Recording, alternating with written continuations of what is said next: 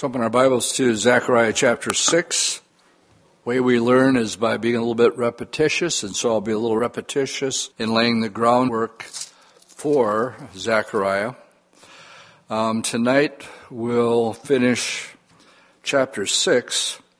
So if you're taking notes, 1 through 6 is um, visions that Zechariah, at least 10 of them, is going to receive in one single evening.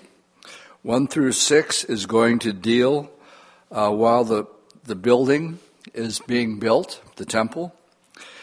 And um, 9 through 14 is going to be written after the temple is completed, which leaves us with 7 and 8. And I don't really know quite how to describe this except one of the theme, themes is, as we uh, study the Bible. Oh, let me just um, I think uh, the book of Ruth would be a good example. So, if you're studying the book of Judges, you have a 360 year period of time where you have all the judges that ever judged Israel. And then you have the book of Ruth that begins with it was during the time of the judges. So, what we have with the book of Ruth is just a slice that of, a, of a person's life Naomi and Ruth and her sons. And we have a story that is just taken out of that period of time. Now, I'm going to liken that to our chapters because as we finish chapter 6 tonight, it is while the, we're still in the mode of trying to encourage the people to get back to work. That's Zechariah's job. But now, we, when we get into 7 and 8, it's sort of that slice that's going to zero in on the attitudes of the people. Now remember, Zechariah's ministry is to encourage them not to lose heart. Uh, we talked last week about Sanballat and Tobiah, and um, that brought opposition and um, difficulty, discouragement uh, while they were doing the work. And uh, we use it as a parallel in our walks with the Lord that as we're about our Father's business, there will be the Sanballats and the Tobiahs that rise up with opposition and discouragement. And uh, we're told in Peter not to think it's strange when that happens. Don't think it's strange that you're going to have fiery trials as though some strange thing is happening to you. That's why it's important that we explain this to believers who accept Jesus as their Savior. We need to be honest with them that you're in for a war. And um, the first thing that you should do is count the cost. Am I really willing to live the Christian life and all that goes along with that? In the parable of the sower, you can't get past the second one. It says, in time of temptation, he fell away. Why? Because he wasn't equipped. Nobody sat him down and said, look, this is the way that leads to life is narrow and few be that find it. And um, but broad is the gate and wide that leads to destruction, and, and many will find that. Well, I don't know if I like hearing that or not. Well, it's the truth. and it's part of um, the life that we have as being Christians. And they're all, like we mentioned last week, uh, I think it was on Sunday, we have the mountaintop experiences. And then we have uh, the times of um, spiritual warfare. And um, unless you have formed a pattern, let's put it that way, in your life, a disciplined pattern, Jesus said it was his custom to go to the synagogue. It was his custom. And in some, I'm going to talk about rituals in a little bit. Some can be good and some can be bad. But the Bible lays out how church should be done. And um, we'll, it'll be one of our side topics tonight. And if we follow the biblical pattern rather than man's pattern, it's very doable. Uh, if you set your priorities according to Scripture. So as we look at 7 and 8 tonight, okay, let me repeat between verses chapter 1 and chapter 6, um, there's these visions, and um, uh, while the temple is being built, and then 9 through 14 is going to take us uh, tonight uh, and then two more weeks to finish up Zechariah if we do three chapters each time. Uh, but right in the middle, we have this slice of uh, what the people were going through, customs they had developed that the Lord did not give to them. They had questions and rituals that uh, the Lord had not asked them to do, and so we have a problem. It's a people problem. And uh, that, it'll be 7 and 8. But let's go to chapter 6 and finish up where Zechariah would still be in the mode of, um, of encouraging the people. And remember that we talked about these being uh, double prophecies. And in the first eight verses, we have, um, let's just read it and I'll come back uh, to it and comment on it. then I turned and raised my eyes, and I looked, for behold, four chariots were coming from between two mountains, and the mountains were mountains of bronze. And with the first chariot were red horses, and with the second chariot black horses, and with the third chariot white horses, and with the fourth chariot a dappled horses, strong steeds. And then I answered and said to the angel who talked with me, Well, what are these, my Lord? An angel answered and said to me, These are the four spirits of heaven, and they go out through their stations before the Lord of the whole earth. The one with the black horse is going to the north country, the white are going after them, the dappled are going towards the south country. And then the strong steeds went out, eager to go, that they might walk and go throughout the earth. And he said, Go walk to and fro throughout the earth. So they walked to and fro throughout the earth. And he said to me and spoke to me, saying, See, these who go towards the, the north countrymen have given rest to my spirit in the north country. Well, after last Sunday's study with the woman in the basket and how obscure it was, unless there already was a pattern established in the first couple chapters and I think I went through this last week, that chapter 2, verses 10 through 13 are clearly the Lord living with his people during the millennial kingdom. So here in the Old Testament, we're talking prophecy. And then we went to uh, chapter 3, and I pointed out that it mentioned the branch.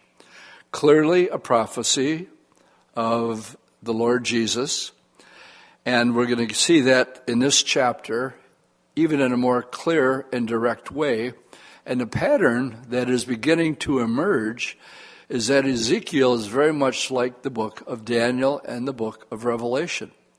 Matter of fact, in chapter 4, the most obvious of these is a clear, clear as crystal, that uh, the two olive branches has a double fulfillment. One would have been local to Zerubbabel, that he was going to be an encouragement. Nothing, there was going to be no mountain that could stop him. And we find that in chapter 4, not by might, not by power, but by my spirit, says the Lord. Who are you, O great mountain, before Zerubbabel? Zerubbabel's um, was to be an encouragement to the people. And this is when we talked about Sanballat and Tobiah opposition to stop the work from being done. Well, that was the local application in, in the book of Zechariah. But the double prophecy is the rest of verse 11 through 14, where it talks about in verse 14 that these two olive trees are the two anointed ones who stand beside the Lord of the whole earth. Clearly fulfilled, not yet, but when we get to the book of Revelation, in chapter 11, the two witnesses, it says, These are the two olive trees that stand before the Lord of the whole earth, word for word, a direct quote from Zechariah chapter 4, verse 14. So, are you with me with seeing a pattern develop? That these visions that Zechariah are having are twofold. And we're going to see that again tonight. And as we look at these, you can't look at the color of these horses that are represented here and it starts with the two mountains. The two mountains um, of brass the majority of people that comment on this uh, in commentaries agree that these two mountains probably are Mount Zion and the Mount of Olives, which would locate these four chariots down in the Kidron Valley. Now, if you're standing on the Mount of Olives, that's one thing. And it goes down, and then you have the Kidron, and then it begins to go back up, and then you have the Temple Mount. But between that is what most uh, commentaries believe is um, what we have in view here. And then it describes for us the colors of the horses are significant. And because we've already laid a foundation that much of the prophecies are tying into Revelation, you can't read the colors of these horses without dealing with Revelation chapter 6 that begins with when the seal was opened, I saw a rider on a white horse. Now, unfortunately, there's too many commentaries out there that say that Jesus is the rider on this white horse because of Revelation 19, when the Lord returns on a white horse. But uh, when the Lord returns on a white horse, he puts an end to all war and he establishes his kingdom. Good place for an amen but not at the beginning. This is the very first seal that's opened, and we have a rider on a white horse that's followed by a rider on a, a red horse who's followed by a rider on a black horse who's followed on a rider in a, a pale horse. And we have a progression. Now, why don't we just turn there quickly? Go to Revelation chapter um, 6 without going through it too much. So, again, we're making a direct I think, connection with, oh, people have no idea. Nobody is emphasizing. We talk about World War I and World War II. World War I and World War II were nothing. We had more people killed during the Civil War than, than we did then. But this is going to be a world war and it's going to break out as the whole world is is is going to be at at war. Now, don't let the colors here um, that are mentioned uh, throw you off, uh, because um, let's just read verse one here. We have, and I looked to behold the white horse, and he who sat on it had a bow, and he went out to conquer and to conquer. To me, this is clearly the Antichrist. The verse that um, I would tie in with this, and when we get into the next vision, is going to be Joshua and, and the building of the temple.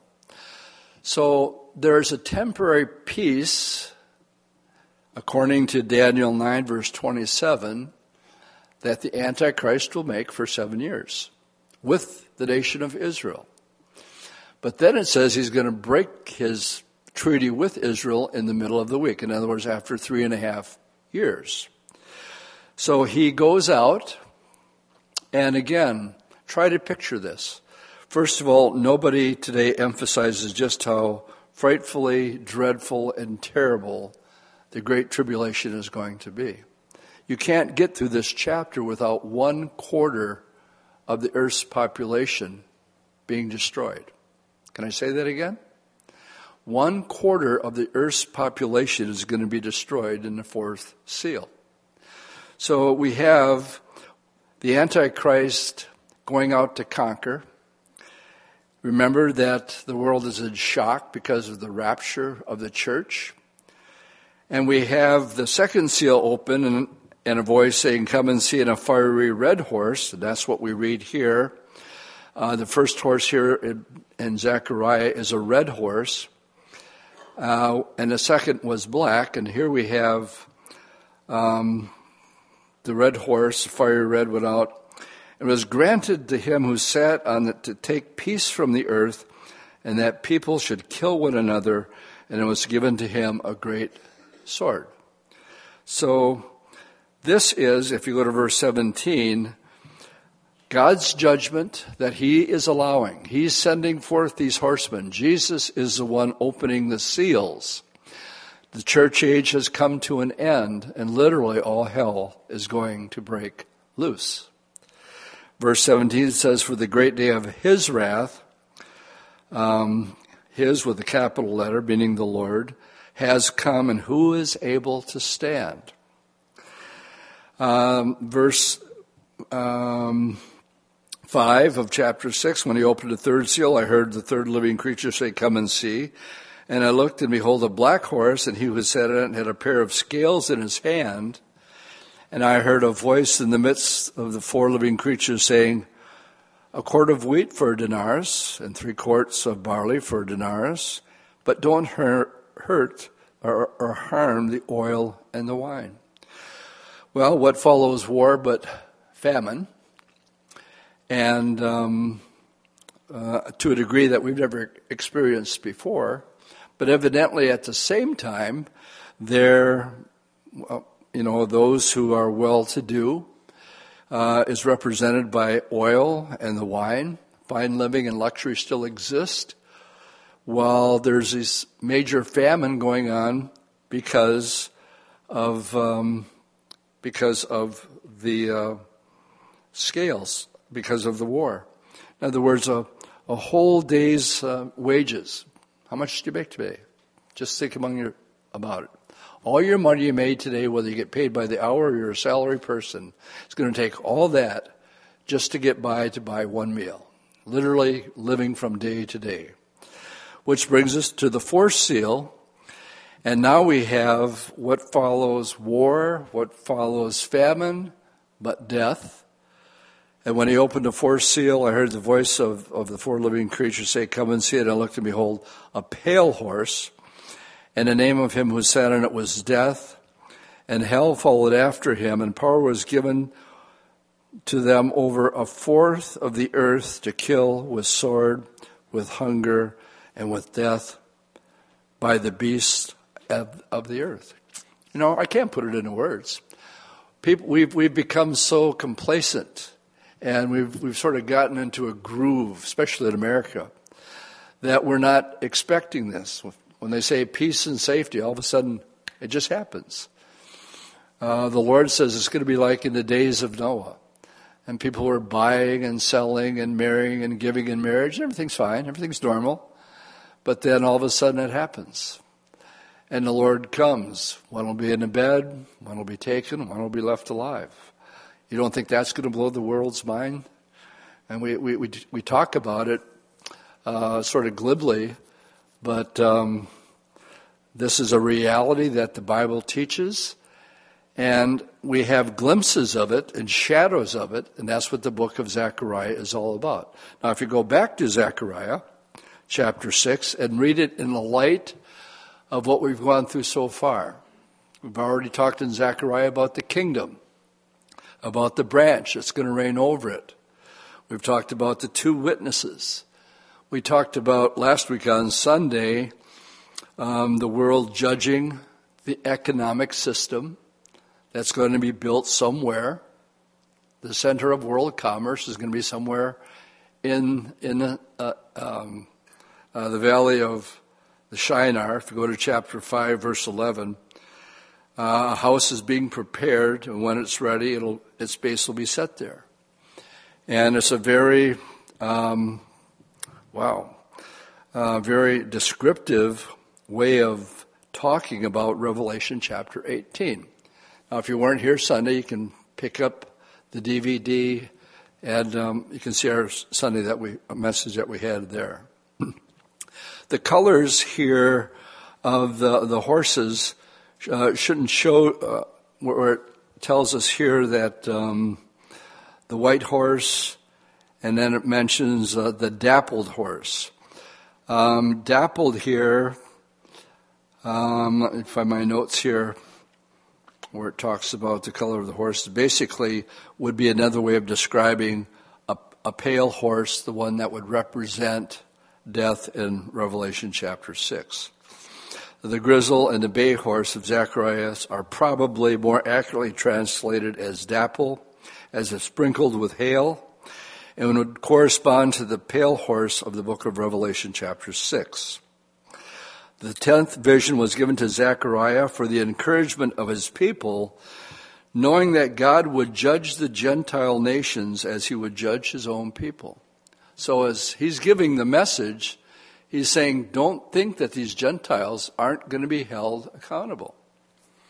And when it gets right down to um, sort of an urgency, um, if the righteous are barely saved, where does a sinner stand? There's a verse that said it's a fearful thing to fall into the hands of a living God. A living God who has agenda. He has his plans, and nothing are going to change his plans. Okay, simple question at this point. Do you have plans? And have you laid them out? This is what I want to do here, this is what I want to do here, this is what I want to do here. And there's nothing wrong with that as long as you put in the parentheses, if the Lord wills. Now, there's another good place for an amen. It's okay to have plans. But my further question would be once you really get a grasp on God's plan, He's telling His people over and over again, this is what I'm going to do. This is what's going to happen for seven years. And nothing's going to change the Lord coming for His people for the rapture of the church. Nothing is going to change one quarter of this world from being destroyed by war, famine, followed by death. And so what we have here is the Lord saying nobody's getting away with anything. And those uh, who do, do not have the fear of the Lord and have heard the gospel are going to enter into this terrible period of time. It's going to happen very, very quickly. And when they say peace and safety, then this is what happens. So that's uh, it's interesting to me that almost every chapter so far direct connection dovetail with the book of Revelation. Notice here that none of the horses go to the west. Why? That would put them in the Mediterranean Sea if you live in Israel. And none of the sea uh, horses go to the east. That would put them into the Arabian desert. They go to the north and to the south, which is the way one goes if you're coming or going from Israel. You either come up from the south, from the Egyptian side up to the, up through the Sinai there, or you come down from the from the north, which would be um, uh, making your way into Asia. All right, so that is one uh, the, the, vision that uh, closes chapters one through six and I'll be repetitive here by saying, remember, this is during, while people are still involved with building the wall and building the temple. Now, if you just look at chapter 9, uh, we have judgment of the coming nations. Um, we have one of the most famous prophecies in the Old Testament we have verse, if you look at 9 9, rejoice greatly, O daughter of Zion. Shout, O daughter of Jerusalem. Behold, your king is coming to you. He is just and having salvation, lowly, riding on a donkey, a colt, the foal of a donkey. Well, that, that is Palm Sunday, April 632 AD, the very day when the people were quoting Psalm 118 saying, Hosanna, Hosanna, save now, bless Blessed is he who comes in the name of the Lord. And that was a messianic psalm that could only be sung about the Messiah. And so, Zechariah 9 9, what do we see again? A double prophecy. But that was fulfilled on Palm Sunday. Well, if you look at verse 10, we have a gap of 2,000 years where it says, And I will cut off the chariots from Ephraim and the horses from Jerusalem, the battle bow shall be cut off, and then he, as a reference to Jesus, will speak peace to the nations, and his dominion shall be from sea to sea and from the river to the ends of the earth. What's your point, Dwight? Well, this is chapter 9.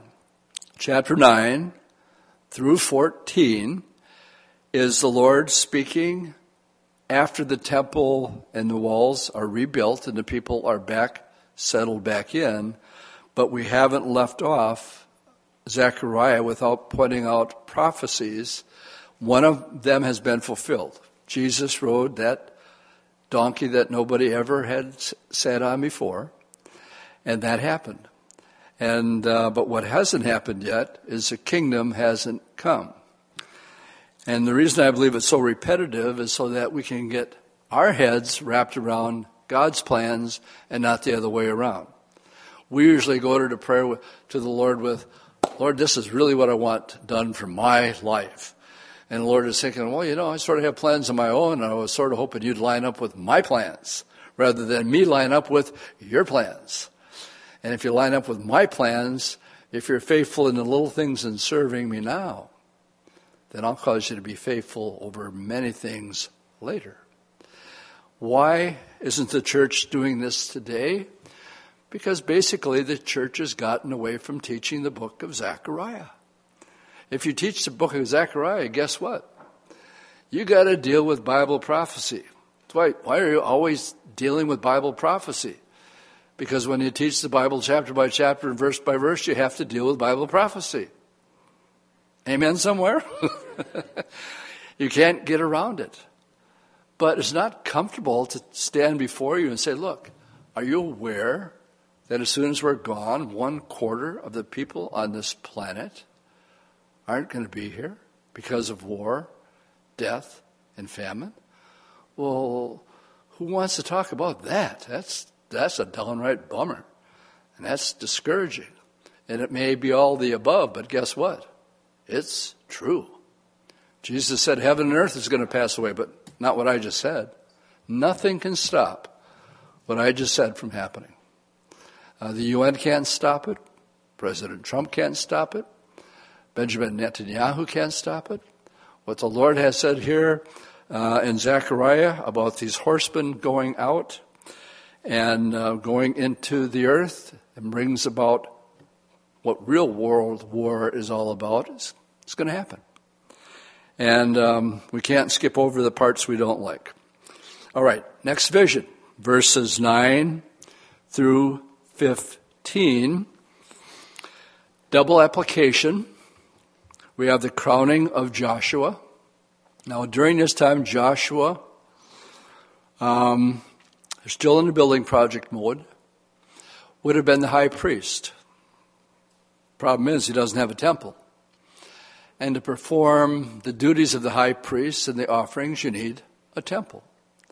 So we read in verse 9 the word of the Lord came to me, saying, Receive the gift from the captives, from Heldiah, to Tob- and Jediah, who have come from Babylon. And go the same day and enter the house of jo- Josiah, and take the silver and gold and make an elaborate cr- crown, and set it on the head of Joshua, uh, the son of Jehozadak, the high priest, and then speak to him, saying, Thus says the Lord of hosts, saying, Behold, the man whose name is the branch. Okay, notice all capital letters, a reference to Jesus Christ. From his place he will branch out, and he shall build the temple of the Lord. So, catch this we have a local high priest who says, Make a crown for him, put it on him, because the temple's going to be done, it's going to be finished, he's going to go back. And then it switches and it talks about the branch, a definite article that beholds one man, the man. From his place he shall branch out, and he shall build the temple of the Lord. Yes, he shall build the temple of the Lord, and he shall bear the glory, and he shall sit and rule on his throne, and he shall be a priest on his throne, and the council of peace shall be between them both. So here again, a double prophecy. Turn with me to the book of Ezekiel, chapter 40. As we go back to, uh, if we go back to chapter 35, what we have is 35 and 36 and 37. We have a chronological progression of the people being out of the land and then coming back into the land. That's what 35, 36, and 37 are all about. And the, Lord, the Lord is going to restore the land so it looks like the Garden of Eden again, when it was barren. And then we have in 38 and 39 what we call the Ezekiel War. And this is where we have uh, those nations that line up against Jerusalem. The stage is set for that battle right now. Everything is in place. For many years, as I was teaching through the Bible, I said, well, we, Turkey's just not, not lined up. For years, they tried to get into uh, the UN, and there was always bickering of them getting in or not getting in, but you really couldn't say they were a part. But Ezekiel 38 says Turkey has to be a part. And um, was interesting. Elijah Abraham called today, and we were talking about current events in the Middle East. And he mentioned the crown prince um, from Saudi Arabia. And I asked him if, if he knew about his, uh, his plan to, to build this future city. And I was surprised he, he hadn't heard about that, but he was giving me other information that we have already talked about that dealt with um, the president of Turkey and the seriousness of Trump's move to take the embassy from Jerusalem uh, from Tel Aviv to Jerusalem. He says this is really, really major as far as Turkey is concerned. My point is that this really sets the stage for Ezekiel 38 to be fulfilled. 39 is basically the cleanup. And it tells us that those who come against Israel, uh, chapter 39, verse 1, says 5 6, it even gets into that much detail. 5 6 of those after the Lord gets directly involved with judgment, are killed. Five, six are killed on the hills and the mountains of Israel. And only one sixth remain. And then chapter 39 tells us that the Lord's going to send fire on Russia. And um, that's sort of the cleanup. But then, after that, now from chapter 40, and that's where I want you to turn to right now, we're studying in Zechariah that the branch is going to do what? He's going to build the temple. Do you know that the dimensions, when you start with chapter 40 of Ezekiel, uh, my cross reference says um, uh, the vision of the man with the measuring rod, and he begins to measure the temple. It talks about in verse 5 the outer court of the temple. If you go to verse 28, the inner court and its measurements of the temple and how precise they are. I'll just, just read, um, well, just, just to give you some idea of, of um, the complexity of this job and how it's already laid out. If you just look at chapter 40, I'll, I'll just look down at verse 17. He brought me to the outer court, and there were chambers and a pavement made all around the court, 30 chambers face the pavement. The pavement was by the side of the gateway corresponding to the length of the gateway. This was the lower pavement. Then he measured the width from the front of the lower gateway to the front of the inner court, exterior 100 cubits towards the east and towards the west, so on and so on and so on. If you look at 28, now it's the inner court that's being measured. if you look at verse 48, it's the temple vestibule. All of chapter 41 is the measurements, excuse me, of the temple itself. Uh, chapter 42 is the chamber and the measurements of the outer court of the temple. And then in 15 to 20, the place of separation, um, and just what the measurements are going to be there. And in chapter 43, after the temple that we read in Zechariah that the Lord personally oversees and builds, as 43 is the return of the Shekinah glory to the temple. In chapter 44, we have the duties of the priest, uh, the measurements of the, the, the burnt offerings. And um, let's go back. I think I've made my point. Let's go back to Zechariah. And we read, Behold, in verse 12, the branch whose man whose name is a branch, he will branch out and he shall build the temple of the Lord, precisely to the dimensions that we see starting in uh, Ezekiel chapter 40. And um, then it goes back and it switches back. Verse 14 Now the elaborate crown shall be for a memorial in the temple of the Lord. Uh, for Helem, Tobijah, Jedediah, and Hen, the son of Zephaniah. Even those who are far away shall come and build the temple of the Lord, and then you will know that the Lord of hosts has sent me to you. And it shall come to pass if you diligently obey the voice of the Lord your God. All right. We've just finished a section of the Bible, but let me do a little rabbit trail here. Because what we just read here tells us clearly that the builder of the temple has to be the Messiah. Now imagine being a, a, um, a rabbinical Jew, Orthodox, and all you do all day long, if you, when you go to Israel and you go to the Temple Mount, all they do is read the scriptures and pray. And so what are they reading? Well, they're reading the Old Testament. So you have people who are reading this, and you get to Zechariah, and you see here that only the branch can be the overseer and the builder of the temple. Now, the point that I want to make here is this is prob- probably the, the greatest sting or setup in human history.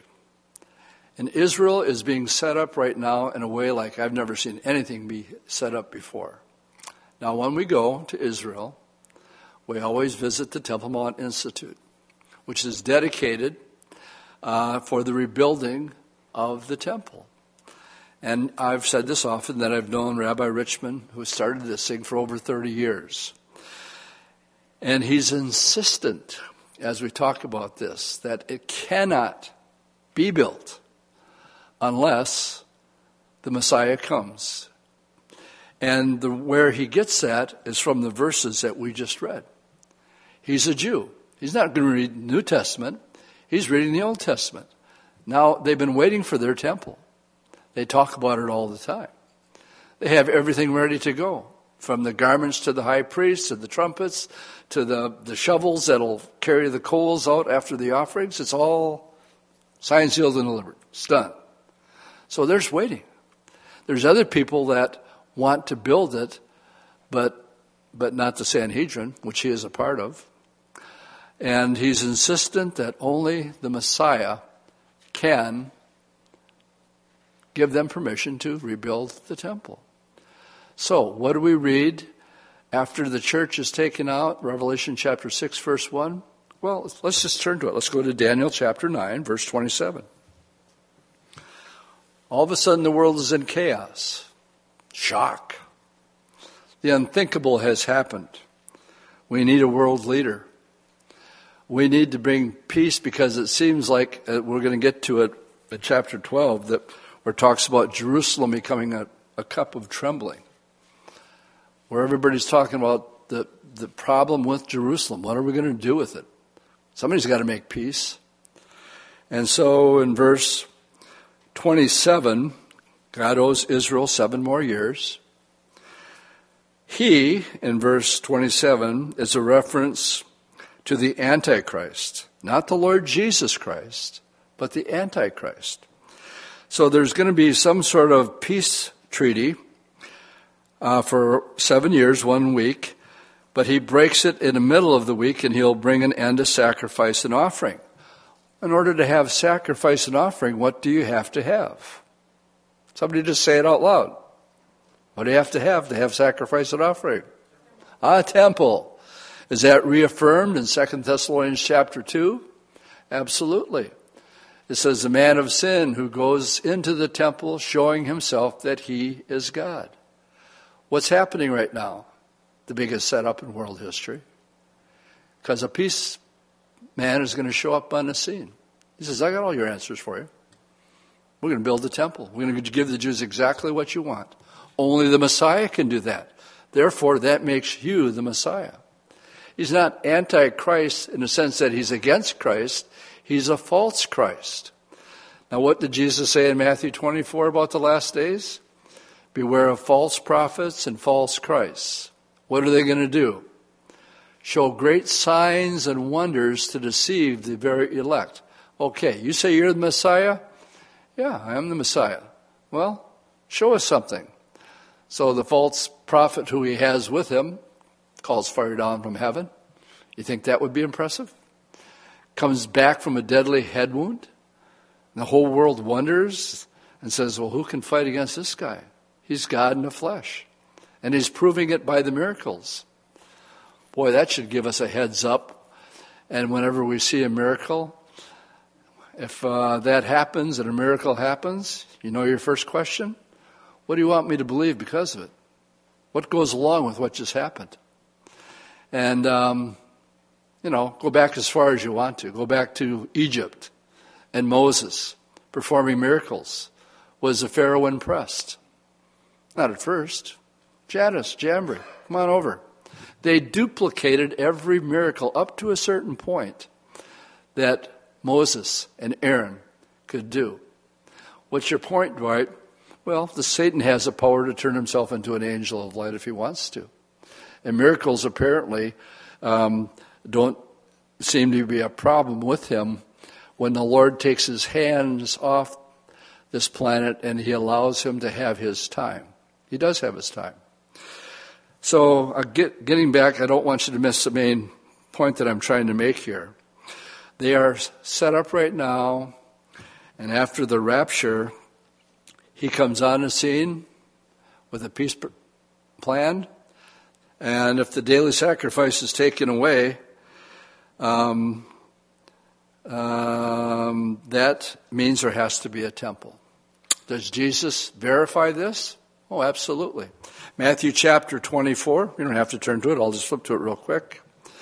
He says, Therefore, when you see the abomination of desolation spoken of by Daniel the prophet, what I just read, standing in the holy place, what's the holy place? Well, that's the holy place is the temple. When you see that, he says, run because you've just been duped. And he tells Israel to head for the hills. And he says, uh, Don't even go back into your house. Woe to those who are pregnant and are nursing in those days. Pray that your flight won't be on the Sabbath, for then there will be great tribulation.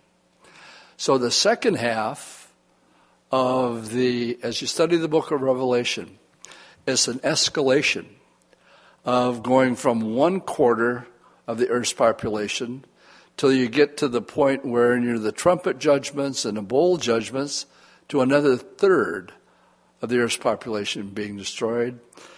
And um, so um, Zechariah talked about it, Daniel talked about it, Paul talked about it in Second Thessalonians, and uh, we see the fulfillment of John's writing about it in the book of Revelation. What is set up? All right, let's get back to um, Zechariah. And so we've made it through one chapter, and am I in trouble? All right. Well, seven and eight are different. And it's more of a people problem now, so we're shifting gears big time. Remember, I told you at the beginning of the study that seven and eight are just a slice of what's going on of the people that are returning from Babylon to Jerusalem. And it's addressing their problem in chapter 7 and 8. Um, what we have here is a sort of like an interlude, and there's questions concerning that they have, the people coming back from Babylon, uh, with religious rituals such as fasting and um, in verse 1, we have the date given to us here, the fourth day of the month, which is uh, uh, Chislev. If you would do that in modern terms, and I gave you that date, it would be December 4th, 518 BC. That's what verse 1 is 7 is saying in, in this first verse. The date is December 4th, 518 BC. Uh, this would have been the same period of time that Haggai was speaking to the people in a very practical way uh, while they were building the temple. Now, verse 2 When the people sent Sherezer and Regman Melech and his men to the house of God to pray before the Lord. Okay, I have to stop and explain this because these names are, they're Jews, but they've taken on Babylonian names. And when it says the house of God, don't think Jerusalem. Bethel, this um, was located in the northern kingdom of Israel and is a place where Jeroboam put one of the golden calves to be worshipped. Now, this delegation was not made up of men of the tribe of Judah. They were probably from the tribe of Ephraim. The fact that this delegation came down from Bethel indicates that people from the ten so called lost tribes were not lost at all. Some of them were living in Bethel. And if you read the book of Ezra very carefully, you will find that many people who returned from the Babylonian captivity didn't necessarily return to Jerusalem, but to the towns that they lived in when Nebuchadnezzar came in and took all of Israel captive. So now we have the, this reference to the house of God, but that was also a term used for um, uh, Ephraim and Bethel, or that area in northern Israel.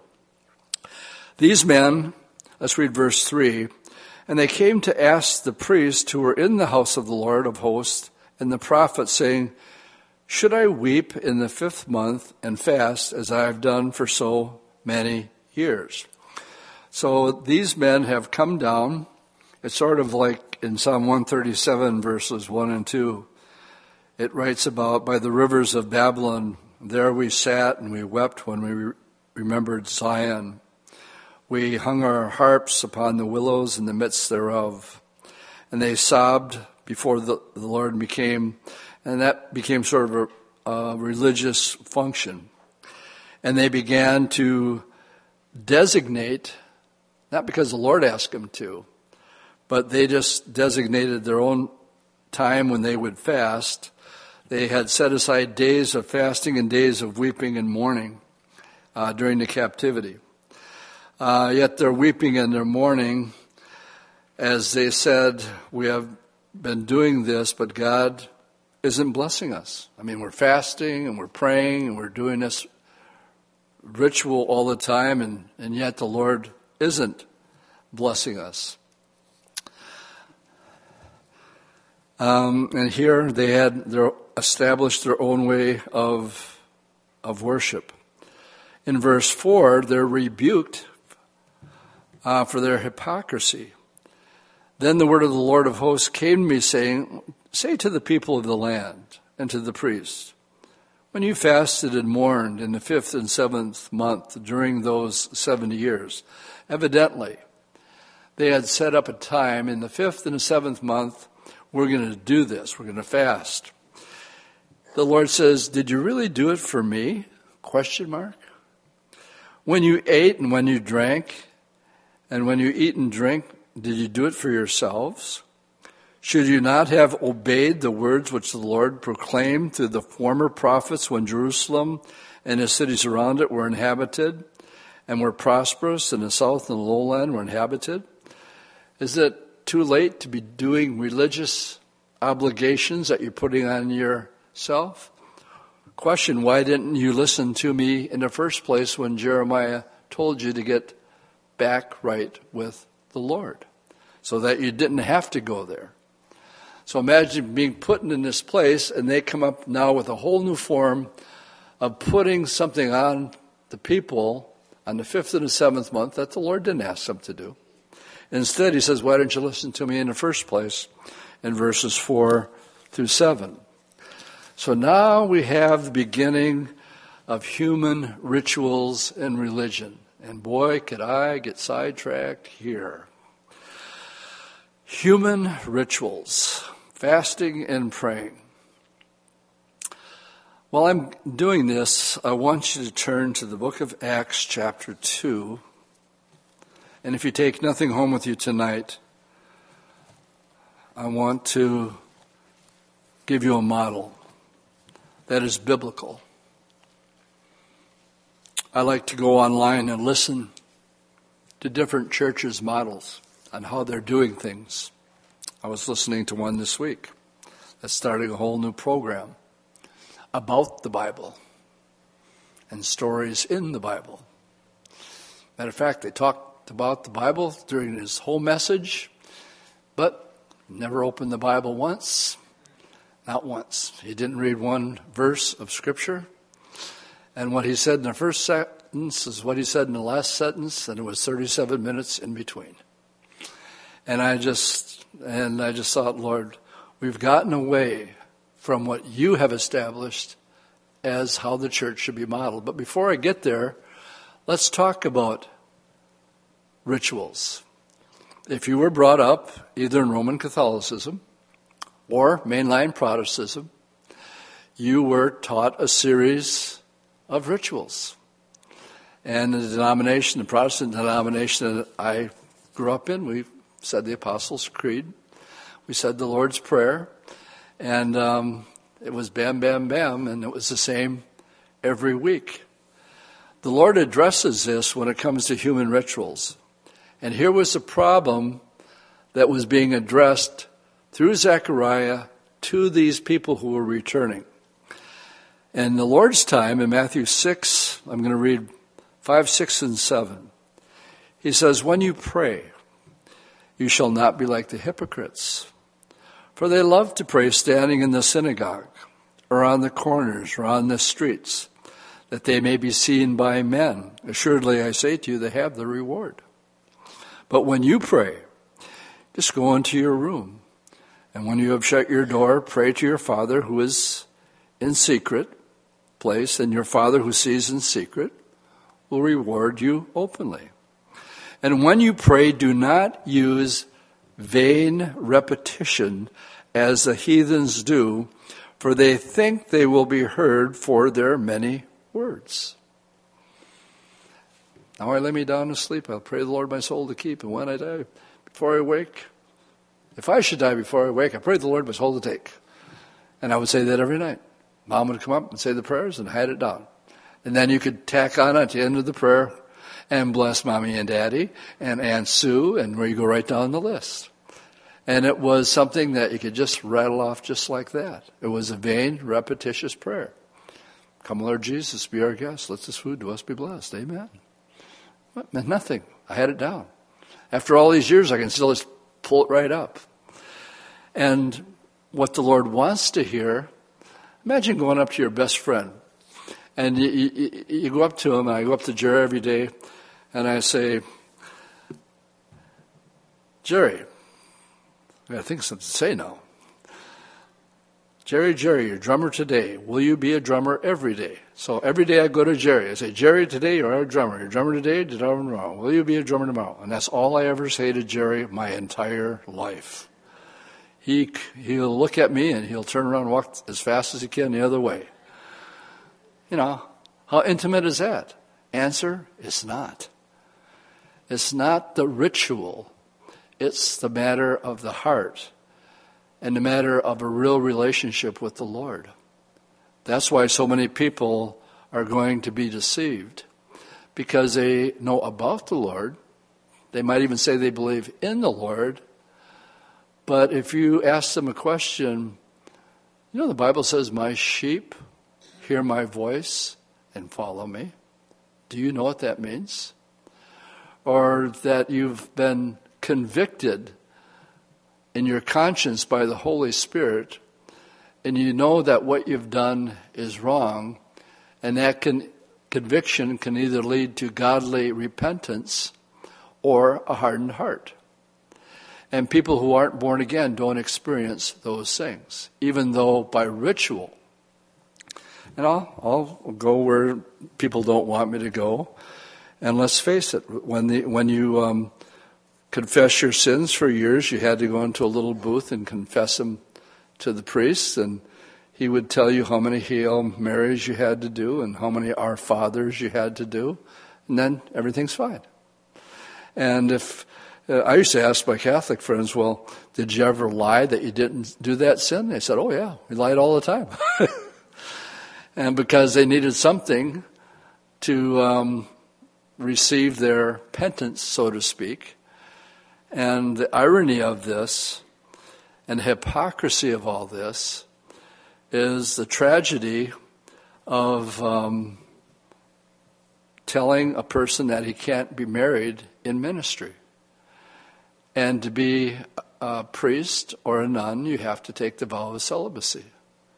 Well, where does it say that in the Bible? Paul alludes to it, that he had that gift. He says, but I don't have that gift. By the way, the first Pope, Peter, was married. Pope Peter was married. I wonder what they do with that one. Well, let's not get too far away without the point here. If you're in Acts chapter 2, they came back with a set of rituals. And it wasn't biblical, it wasn't what the Lord wanted. So, what is the model for the church? Here's a model for church. And that is they continued steadfastly, number one. In other words, they had priorities in their life. I'm told in Hebrews that as we see the day approaching, we're not to forsake the assembling of ourselves together as the manner of some is. The manner of some is I don't need to go to church. I don't need to go to a Wednesday night Bible study. I don't need to go to men's prayer. And yet the Bible teaches just the opposite. Do it more and more. Do what? Be continually steadfast in the apostles' doctrine. What does that mean? Well, that's Bible study. And then it says that fellowship, the word there's koinonia.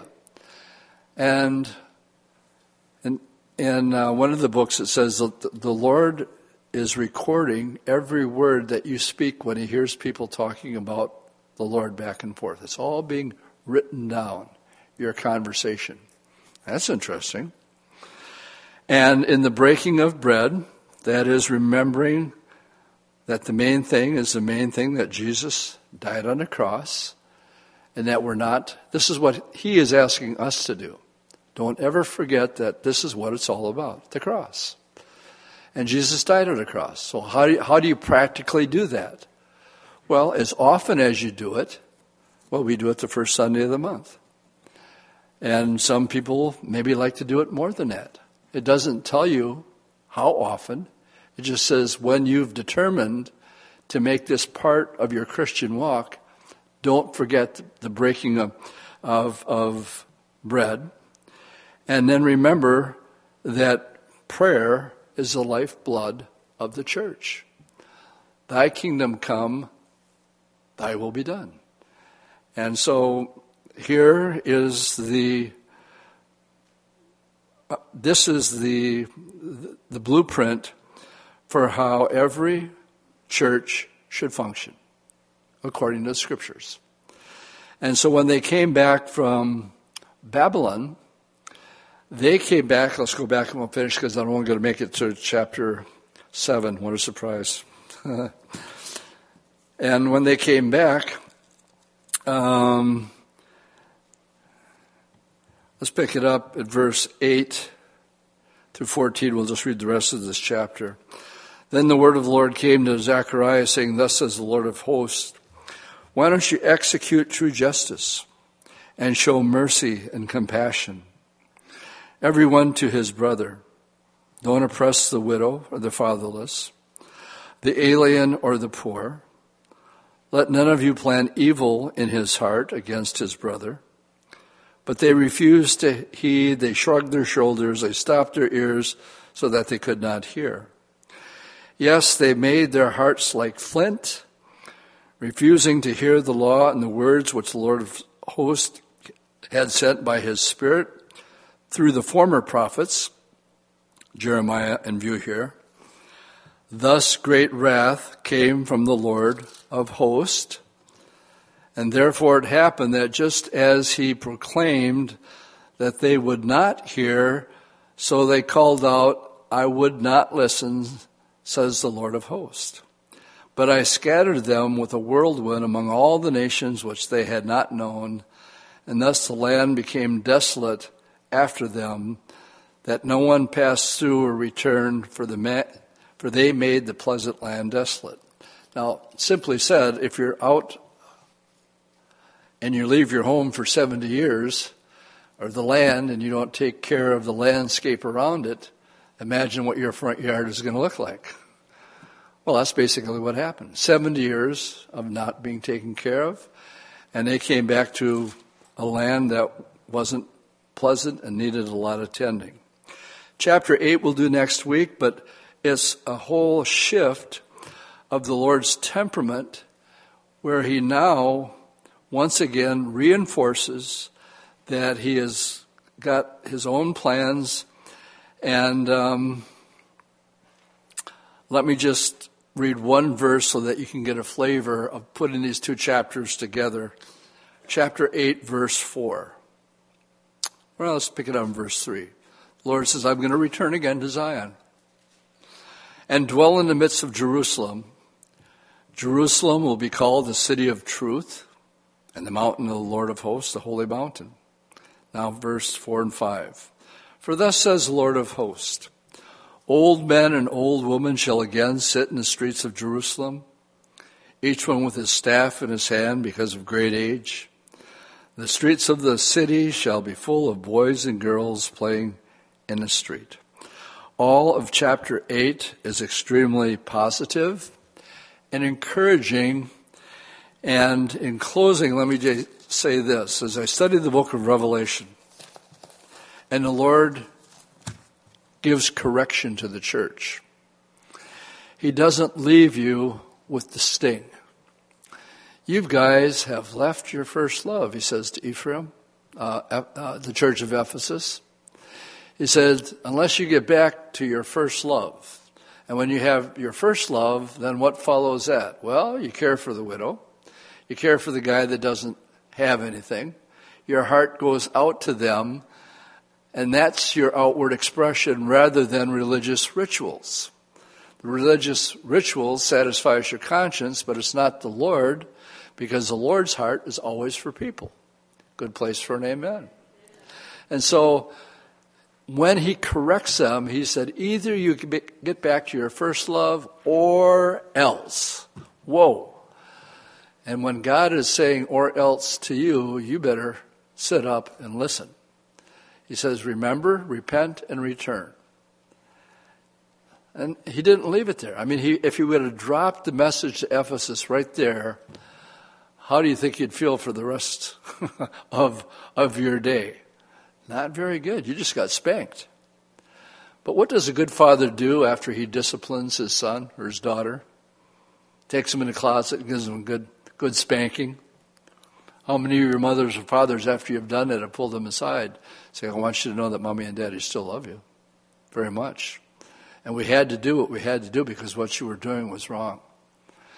So as they've been spanked for 70 years, now they're back. We got to deal with this ritual thing. It's got to go. I'm not into rituals. I'm into really you having a heart for other people, not just yourself but other people. And so, what does he tell the church in Ephesus after he spanked them? Either you get this right or else. He doesn't leave it there. He says, But this you have. Ah, word of encouragement after the spanking that you hate the deeds of the Nicolaitans, which deeds I also hate. So now he's patting him on the back after he patted him on the bottom.